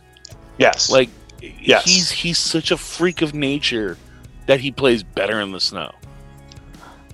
I'm nervous that we're going to go four for four in picking this week, picking the same. But I got the Packers easily yeah. in this game. Yeah. Next game, night game on N B C, eight fifteen Saturday. The Buffalo Bills are hosting the Baltimore Ravens. At last check, the Buffalo Bills are favored by two and a half. Again, we're picking straight up, just winners, but I'm float. I'm just. I'm just slide sliding the spread in there. Bills, Ravens. This game feels hard to pick. It does, but once again, I'm going to the AccuWeather forecast. It's, we got snow, and he's never played in snow. Yeah. Lamar Jackson has never yeah. played in snow. Like, and that's I think his entire deal. life he's never played in snow. Yeah, no, he's that's what he's already come out and said, and he's looking forward to it. So that's why I think it's hard to, to know what's going to happen in this game, because we've never seen him play in snow. We've never seen what he can do or I, what he can't I know, do. I know who we have seen play in snow, and that's Josh Allen. That's true. That's true. That's true. I think Josh Allen looking forward to this matchup. Mm. I think he wants. I, I think. I think Allen's going to run more in this game. I, I think Stephon Diggs is going to go off. I, I, so so yes, that's fair. But I still think Josh Allen is going to try and run to prove a point that he can, and then that's going to put pressure okay. on Lamar, okay. who might try to take too much on it. I think. I think this is the end of the road for the, for the Ravens. I really, I do really do. I do. Uh, well, that and I, I kind of feel like the Bills and, and they're the uh, better team. Well, they're they're on a crash course. Like, they've been on a crash course all season. It just seems like these two teams this year. It's been building. Yeah. Well, and, and I'm I'm gonna I'm gonna push back on you, because that is not what was said by on this show. No, no, no, no. Eight I'm, weeks and, ago, and, and, and what yes. was said on this show eight weeks ago is Pittsburgh was on the collision course that you're talking about. The Bills are now on. The Bills right. took over right. this collision course. Correct, correct, correct. That's when a better I, way. When to I put them, better way to when I put them yes. number one in my top to bottom, Pittsburgh was on this collision course, and we even said that it looks like Pittsburgh's on its way. And here we are, Pittsburgh sitting at home, and and Josh Allen listened Bills. to the podcast, and he said, "You yes. know what." I like this Josh guy. Josh for Josh. He's he's we're connecting. We're connecting.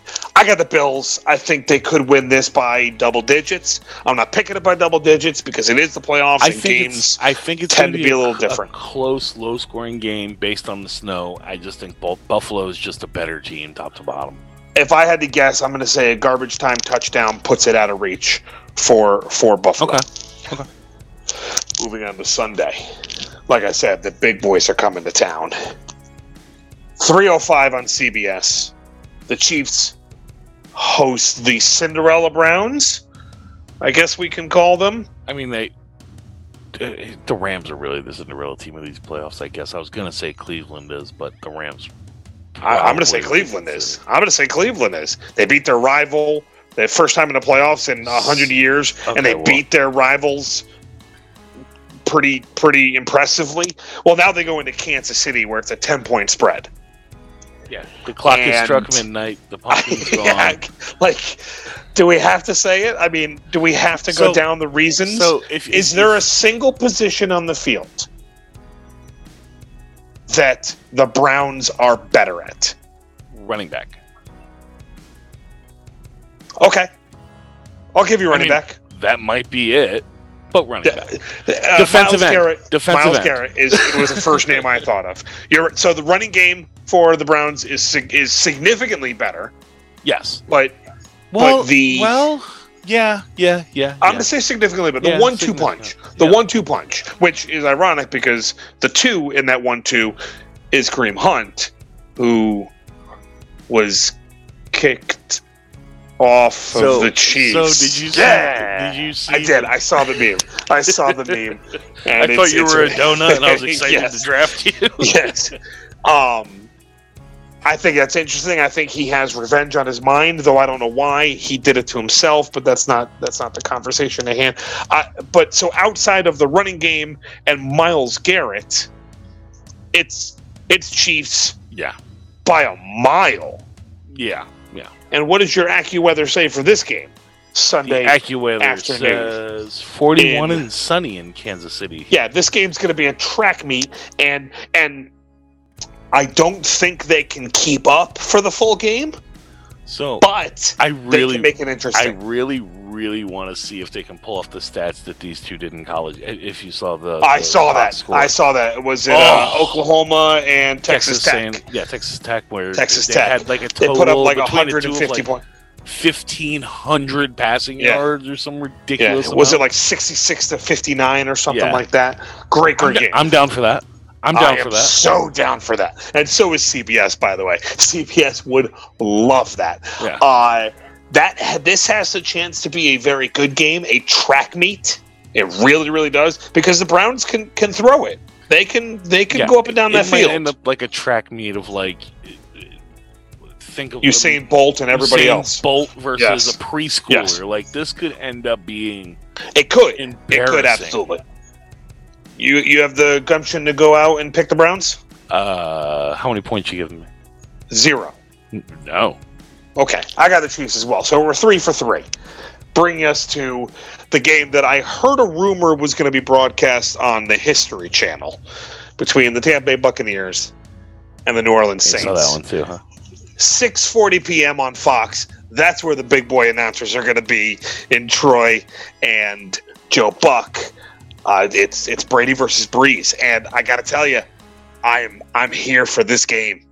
I am here I, for I mean, this game. Look, we we joked about it being on the History Channel. This game is historical. Like this it game, is. The oldest combined yeah. quarterbacks ever. Yep.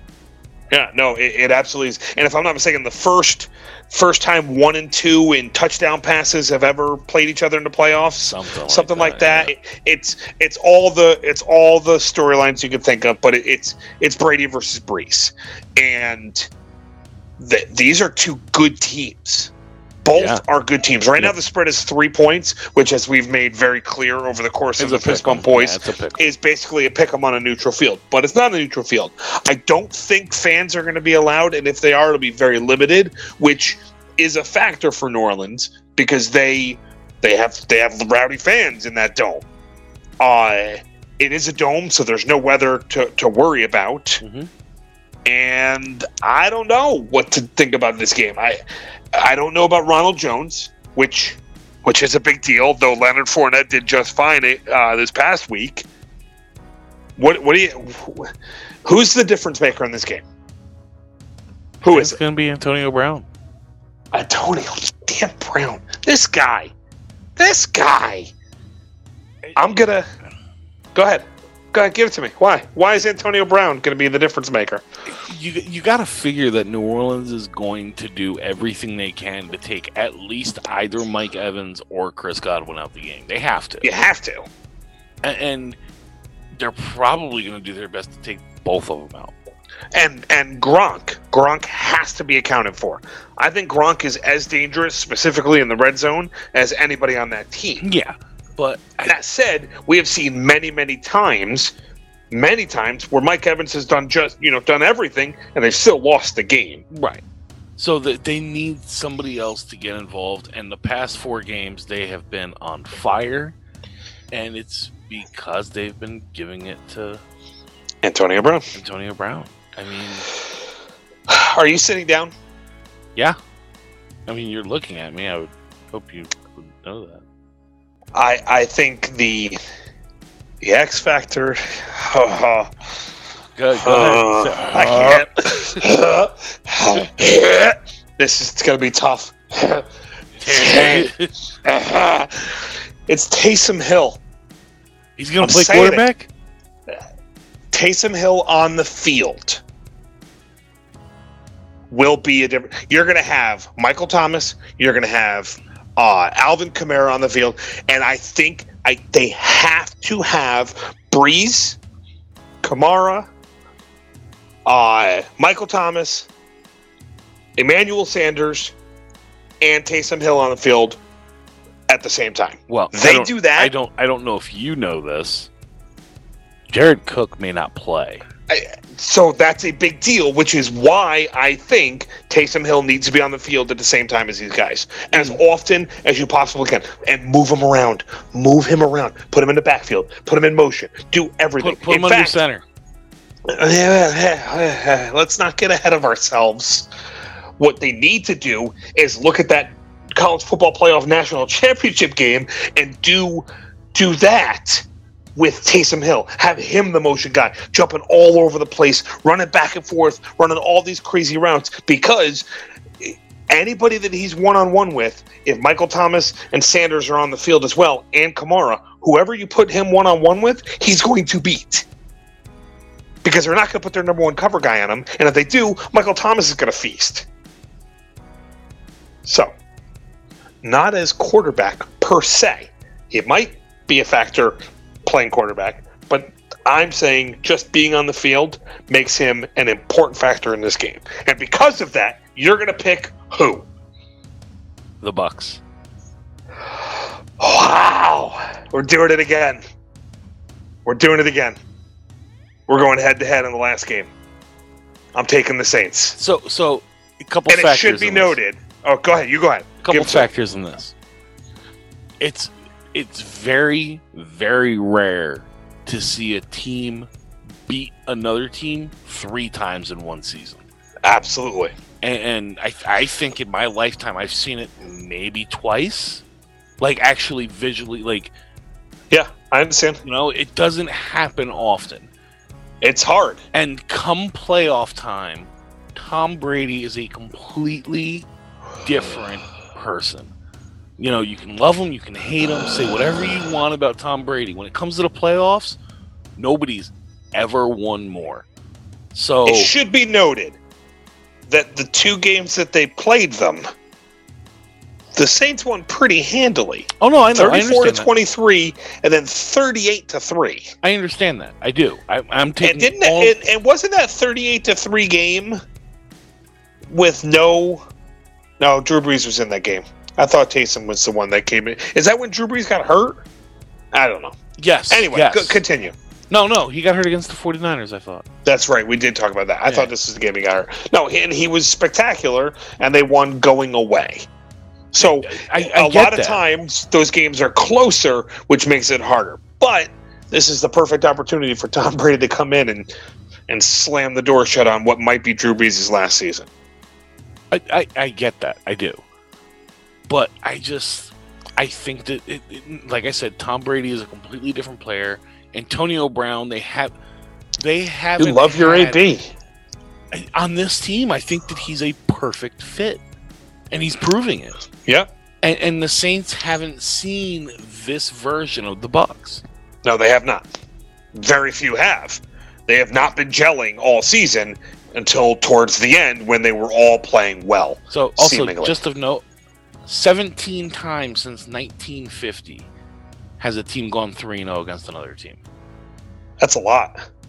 It, since I would not have guessed that high. Well, I would not have guessed that well, high. Well, and and the in the last time it happened was two thousand nine, Cowboys over the Eagles, and since two thousand, it's happened five times. Okay, like I said, I would have said it would have been less. So, no, cool. and, and and I remember twice. I remember the Steelers it, over the Browns in oh two, and then I remember the, the Titans over the Jaguars in ninety-nine because of uh, Steve McNair's. That's the year that yes he had the, the that great. Wasn't uh, it the split M V P year? Yes, that's when uh, yeah. the Titans went to the Super Bowl. Yep. Yes. Uh, I'm taking the Buccaneers, or excuse me, the Saints. I'm taking the Saints. We're going head-to-head on this. I, I think I think they're a better team. It's close. I'll give them that. Um, I think Drew Brees is playing better uh, than he was earlier in the season. I think he's come off that injury. Michael Thomas, I loved him coming into this last game, and I think he could be a difference maker here. And like I said, as much as I hate Taysom Hill playing quarterback, he's going to be an X factor in this game and allow Kamara to take over the game late and win this. But I want you to know something. We were always going head-to-head on this game. Why? Because if I picked the Bucks, you were going to go for the Saints. Or well, you did pick the Bucks, and I did go with the Saints. I was leaning Saints, but if you had picked them, I would have gone Bucks just for the head-to-head. Luckily, we went with the teams that we want. Luckily, I got it right. Nice. Well, well, you're you're one for one, I guess, on on head-to-head in the playoffs. So recap: we both got the Packers. The, over the Rams, the Bills over the Ravens, the Chiefs over the Browns. I stay with the home team, which, by the way, there is the, the big caveat. I've got all four home teams, and that's what screwed us last week. Uh, six seeds win every year, it seems. And then I've got the Saints, and you've got the Buccaneers, and that's the divisional round matchups, and that does it for episode forty-two of the Fistball Boys. Boom! Here we go. You're so Thank excited. You so much for joining us. I love the N F L. I love playoffs. Football. I love I the N F L love, playoffs. Listen, a lot of people crapped all over this extra team with the seven seed I love it. in the playoffs. It. I've loved it from the very instant it came out yep. because it's more meaningful football. Yep. That I, I, I'm not going to lie. Super Wild Card Weekend was exhausting. It was it was hard to it was hard to watch. It I had all. to I had to, to go have through the it all national and championship go to game. work. Like oh yeah, and then we had the national championship game on on Monday. So it was a lot of people called it the best three days in of football that we've had ever. Like it was it was a, it was a lot of fun. I don't know. So we did have that. We did have week. that one week of football. Where we well, had the that's Wednesday true. Game. That's true. We did have the the Steelers got put. Steelers and Ravens got postponed. That does it for ex- episode forty-two. More football coming your way this week with the divisional round. Thank you so much for joining us. We appreciate it. Check us out on all the social medias. We got the Twitters. We got the uh, Facebooks and the Instagrams. On all of them, we are at the Fist Pump Boys. Check us out on the website. We've got articles, we've got all our episodes, we've got pictures and fun stuff from us. That is w w w dot the fist bump boys dot com. Check us out, like, subscribe, review. Let's get some five stars in there. We haven't asked for it very much. Let's let's get some love. Share us. Show us to your friends. This is where the rubber meets the road.